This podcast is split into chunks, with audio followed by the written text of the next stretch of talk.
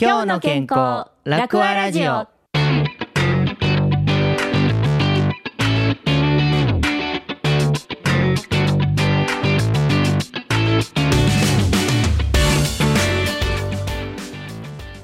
この時間は毎回楽和会丸太町病院の吉川聡先生や各部門の専門スタッフが普段の現場でよく聞かれる健康に関する役立つ情報を分かりやすく解説する番組です。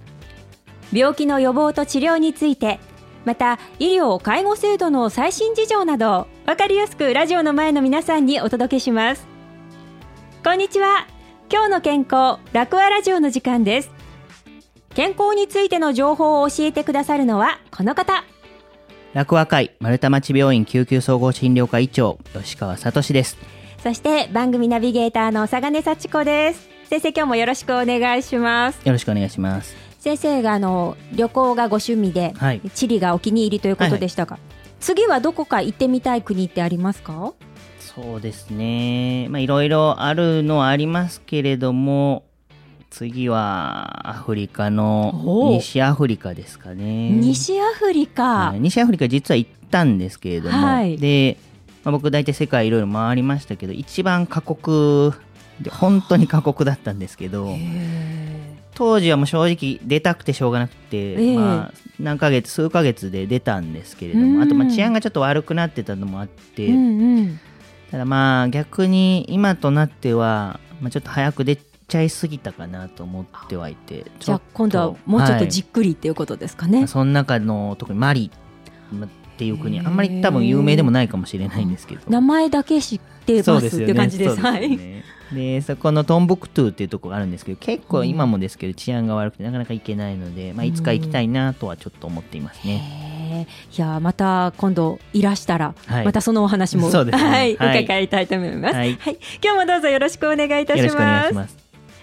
この番組は楽和会ヘルスケアシステムの協力でお送りいたします楽和会ヘルスケアシステムでは5000人を超えるスタッフが医療介護健康保育教育研究の分野で活躍しています。その医療を担う楽和会丸太町病院は急性期病院として近隣医療機関との連携を深め手術の受け入れや救急の対応も積極的に行っています。夢そして誇りこの町で。楽和会ヘルスケアシステムです。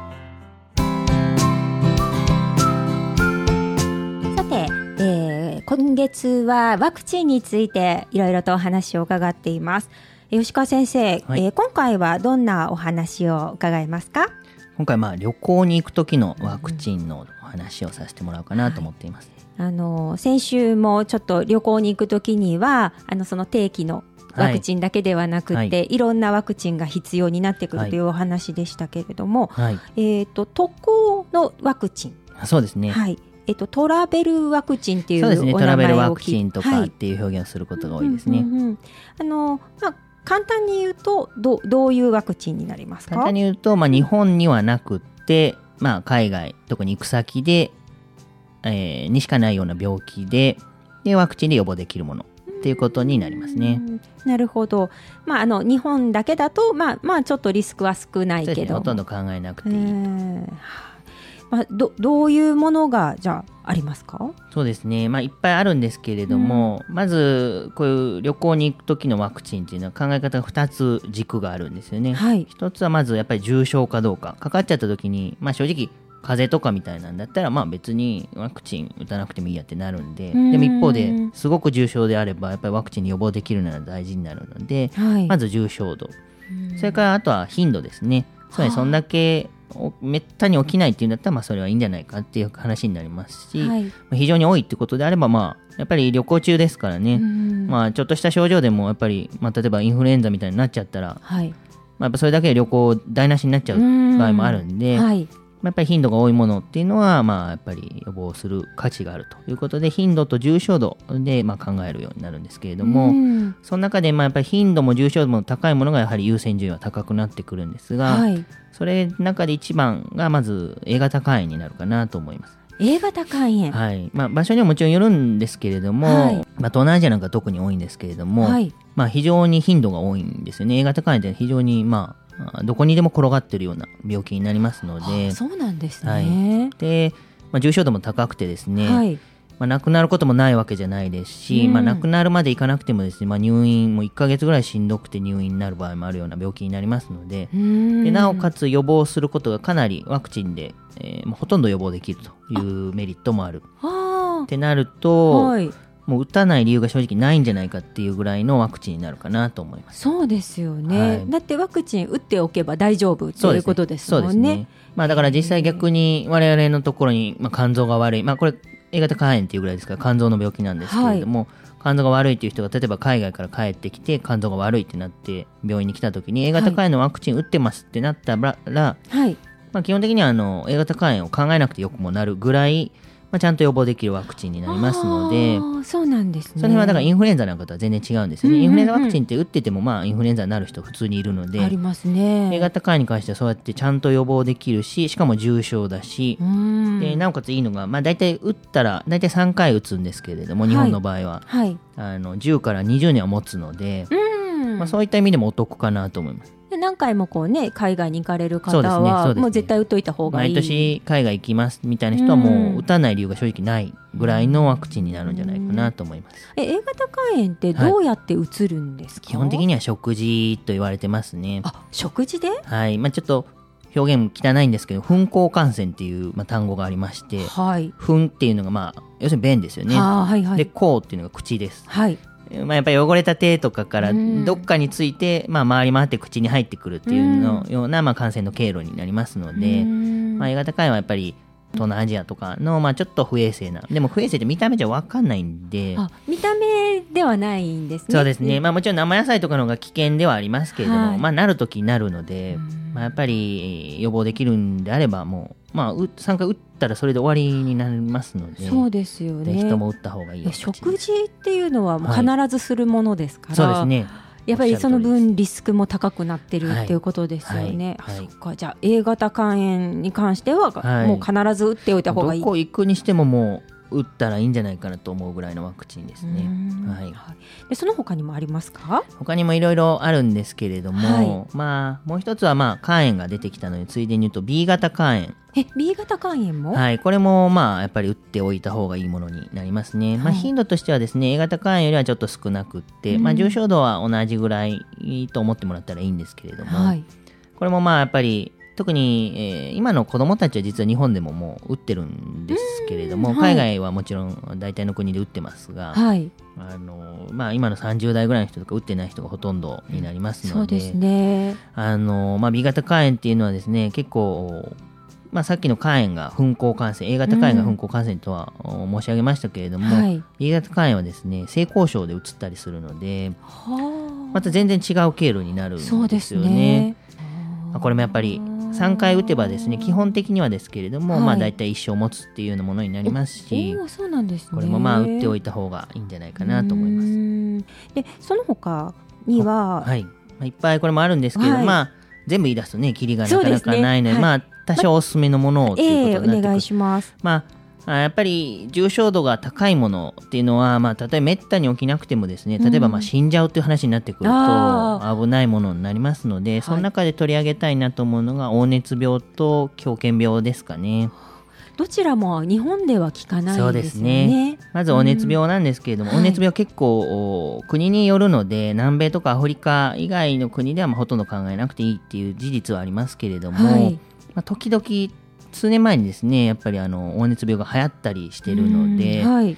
まあ、これも状況によってだいぶ変わるんですけれども、うん黄熱病のワクチン打ってないと入れない国とかもあるのでアフリカとか南米行く人はぜひ打った方がいいワクチンになります。へえ。これもやっぱり10年ごととかに打った方がいいんですか？これがですねお得なのが、はい一生 OK っていうワクチンになりますのおで人生で1回打ってしまえばそれでもう終わりなので、あ、そうなんですはいね。まあ、これあの残念ながらうちではちょっと打てないんですけれども丸太町病院でははい。あの検疫所とかに行っていただくことになることがほとんどなんですが、まあ、はい1回1万円ちょっとぐらいででして、うんそれで一生持つんであればまあいいワクチンかなと思います。そうですね、はい。やはりあのそういうところに行かれるそうですね。っていう時にはもう必ずそうですね。ねアフリカとか南米っていうことになるんで、うんまあ、あまりあのヨーロッパとかにしか行かないよっていう人は別に打たなくていいとは思いますけれども、うん。まあ、何より一生持つので、うん。これはお得だはいそうです。安心ということですね。ですはい。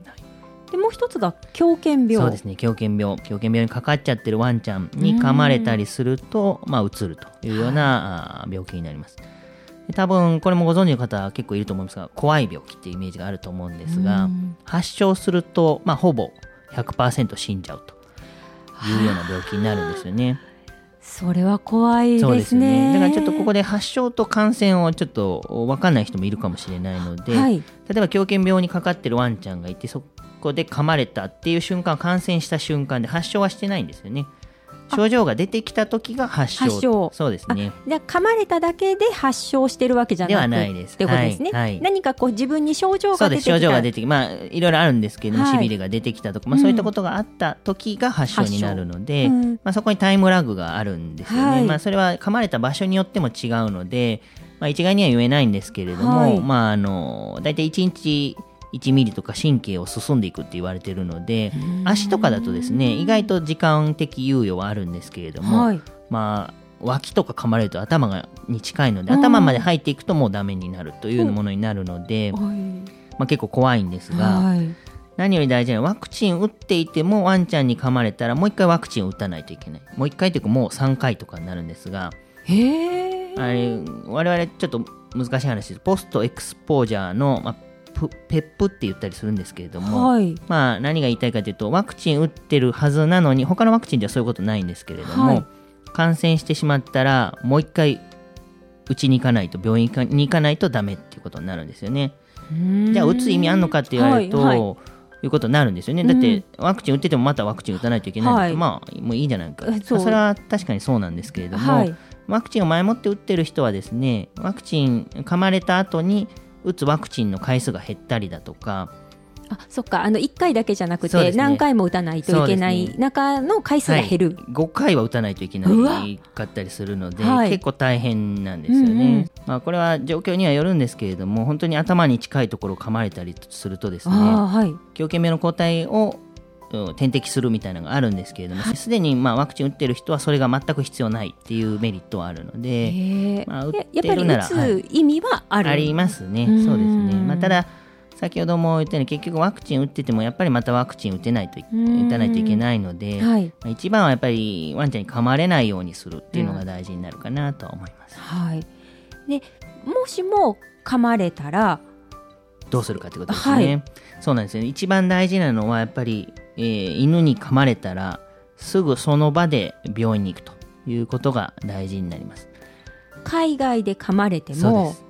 日本に帰ってきてからじゃダメなんですね。ダメですね。本当に急いだ方がいいです。先ほど言ったように、まあ、足とかだと実は結構大丈夫だったりするんですけれども、うん時間が、まあ、脳から遠いので、うん。でもそれでもやっぱり、えーまあ、発症したら100%死ぬ病気になってしまうのでやはりまあもうその現地のお病院に行った方がいいですね実際私もあの経験があるので分かるんですけれども、はい。実際日本には狂犬病ってまあほぼまあないものになりますので、うんじゃあそこら辺の病院パッと入って狂犬病のワクチン打ってくれって言っても、はい。まあ大体ないんですよね。ところがですね、そういう、まあ、狂犬病が普通にある国に行くとですね、ど、どんなその田舎のクリニック行ってもですね、ああ、また来たねみたいな感じですぐ打ってくれるので、まあやっぱり個人的にはですね、まあやっぱりもうその現場の病院にすぐ行った方が絶対いいと思います。うんまああの確実ですよね。ねね早い方がいいんだし、すねまあそのワクチンがある確率も高いということですね。そうで、まあもちろんその後日本帰ってきたら続きは日本で打てばそれはいいとは思いますけれども、もやはりまあすぐ現地で、えー病院に行った方がいいですね。実際あの日本で狂犬病たまに出ますけれどもそういった人っていうのは現地で噛まれて、い、やまあ大したことないしと思って日本に帰ってきて発症しちゃったっていうパターンがほとんどなので。あーじゃあもう噛ま噛まれたらとにかく行く。そうですね、はい。まあ、実際そのワンちゃんが狂犬病にかかってなければ本当はまあ別に行かなくてよかったってことになるんですが、あーはいええ分かんないのでうん。どうしてもまあ何回も言いますけどやっぱり発症したら100%死ぬのでもう行かざるを得ない。うん。でもう一つ大事なのは実は犬以外も普通に、えー狂犬病って名前ついてるんですけれども、はい猫だとかお。まあ、あまり普通の人は関係ないとは思うんですが、はい。まあ、例えば動物の研究する人なんかはまあ大事になるのはコウモリとか。うん。あの時々洞窟のツアーみたいなのもあったりするんですけどありますね。そういうとこ結構コウモリいたりするので、はい。分かんなかったらですねとりあえず動物に噛まれたら何であっても病院に行くっていう風にした方がいいと思います。なんかもうてっきり狂犬病だから犬の病気がと思ってたんですけど違うんですよね、まあ、どんな動物でもあり得るね。ということですね。はいでも噛まれるっていうのはあんまりない状況かなってそうですねおっは思うんしゃる通りです。けど、です普通は、はい。あの舐められたりとか、えー傷がないところであれば舐められても問題ないですが例えば自分のお怪我して血が出てるようなところをはい。舐められるとやっぱりそれでもうつる可能性があるので、そうですゼロではないんですね。低めではあるんですけれども。なので、まあ、簡単に言うとやっぱ血が出るような何かがあればもうやっぱりそれだけで病院行った方がいいですね。まあついねあのこう動物好きな方はこう可愛いからって言ってはい。こう手を出してしまいますけど、はい。やっぱりそれだけリスクがある。そういうことになります。ね。まあ、海外でやはり動物に触れ合うっていうのはあまり本当は良くはないところではありますが、まあ、どうしても可愛いのでねやってしまうとは思いますけれども、はい。まああの必ずすぐに病院にそうですね。噛まれたら病院にっていうのを覚えておく。これは覚えておいていただくということと。あともう一つだはい。けお話しておくと、まあ、もし例えば宿のワンちゃんとかであるとですね、はい。あの自分が発症するより前に本当にそのワンちゃんが狂犬病であれば先に死んじゃうんですよねワンちゃんの方が。なのでもし可能だったらそういう、まあ、野良犬とかはちょっと無理ですけれども、そこの例えば宿の人に、うん。わ連絡先聞いといて、はい。そのワンちゃんが10日間生きてたら大丈夫っていうのがあるので、まあ、もちろん10日の間にワクチンは打たないといけないんですけれども、まあ、10日以降のを打たなくて済むのでそういうのはちょっと知っておくといいかもしれないですね。知。識としてあるといいかもしれないだですね、から噛まれたワンちゃんが10日後どうにになってるかっていうのを、まあ、知る術を確保しておくと、まあ、無駄なワクチンを打たなくて済むっていうのはあるのはあるのでそれは知っててもいいかもしれないですね。なるほど、はい、もうずっと日本にいるだけではあまりこうね縁がない病気も、ないですね。やはりあの旅行に行って海外にい。ろんな国に行くと、そういうことがあるということははい。ちょっと覚えておく。まあそうですね。やっぱりいろんな病気があるので、やっぱりまあ、あの旅行行く前にはちょっと相談していただくと、うん。いろいろ、おまあ、今はまあワクチンの話でしたけれども、はい。ワクチン以外のこと、つまりワクチンで予防できる病気ばっかりではないので、はい、そういったことに関してもお話はできますので、うんやはりまあ旅行に慣れてない方、あるいは慣れてると思っちゃってる人もですね、やっぱり感染症に関しては慣れてないことも多いので、はい。あの一度相談に来ていただくと、それだけでもだいぶ変わるかなと思います。うん。まあ、では旅行の前には、はい。まずは吉川先生に。そうですね。ぜひ一度来ていただいたら、はい。まあ、あの世界も旅行してますんで、うんこういうとこいいよみたいな、まあ、全然違う話もできますので、はいいつでも来ていただければと思います。心強いですね。はい。じゃあまたあのそのお話もまた次週、はいそうですねお話しいただこうと思います。ありがとうございました。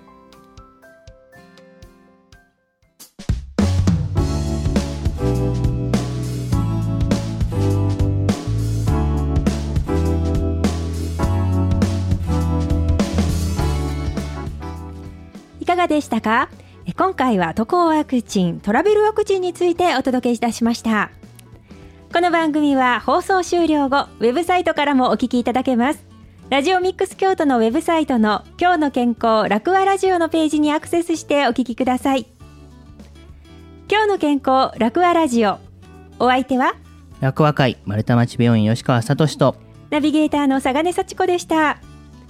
この番組は楽和会ヘルスケアシステムの協力でお送りいたしました。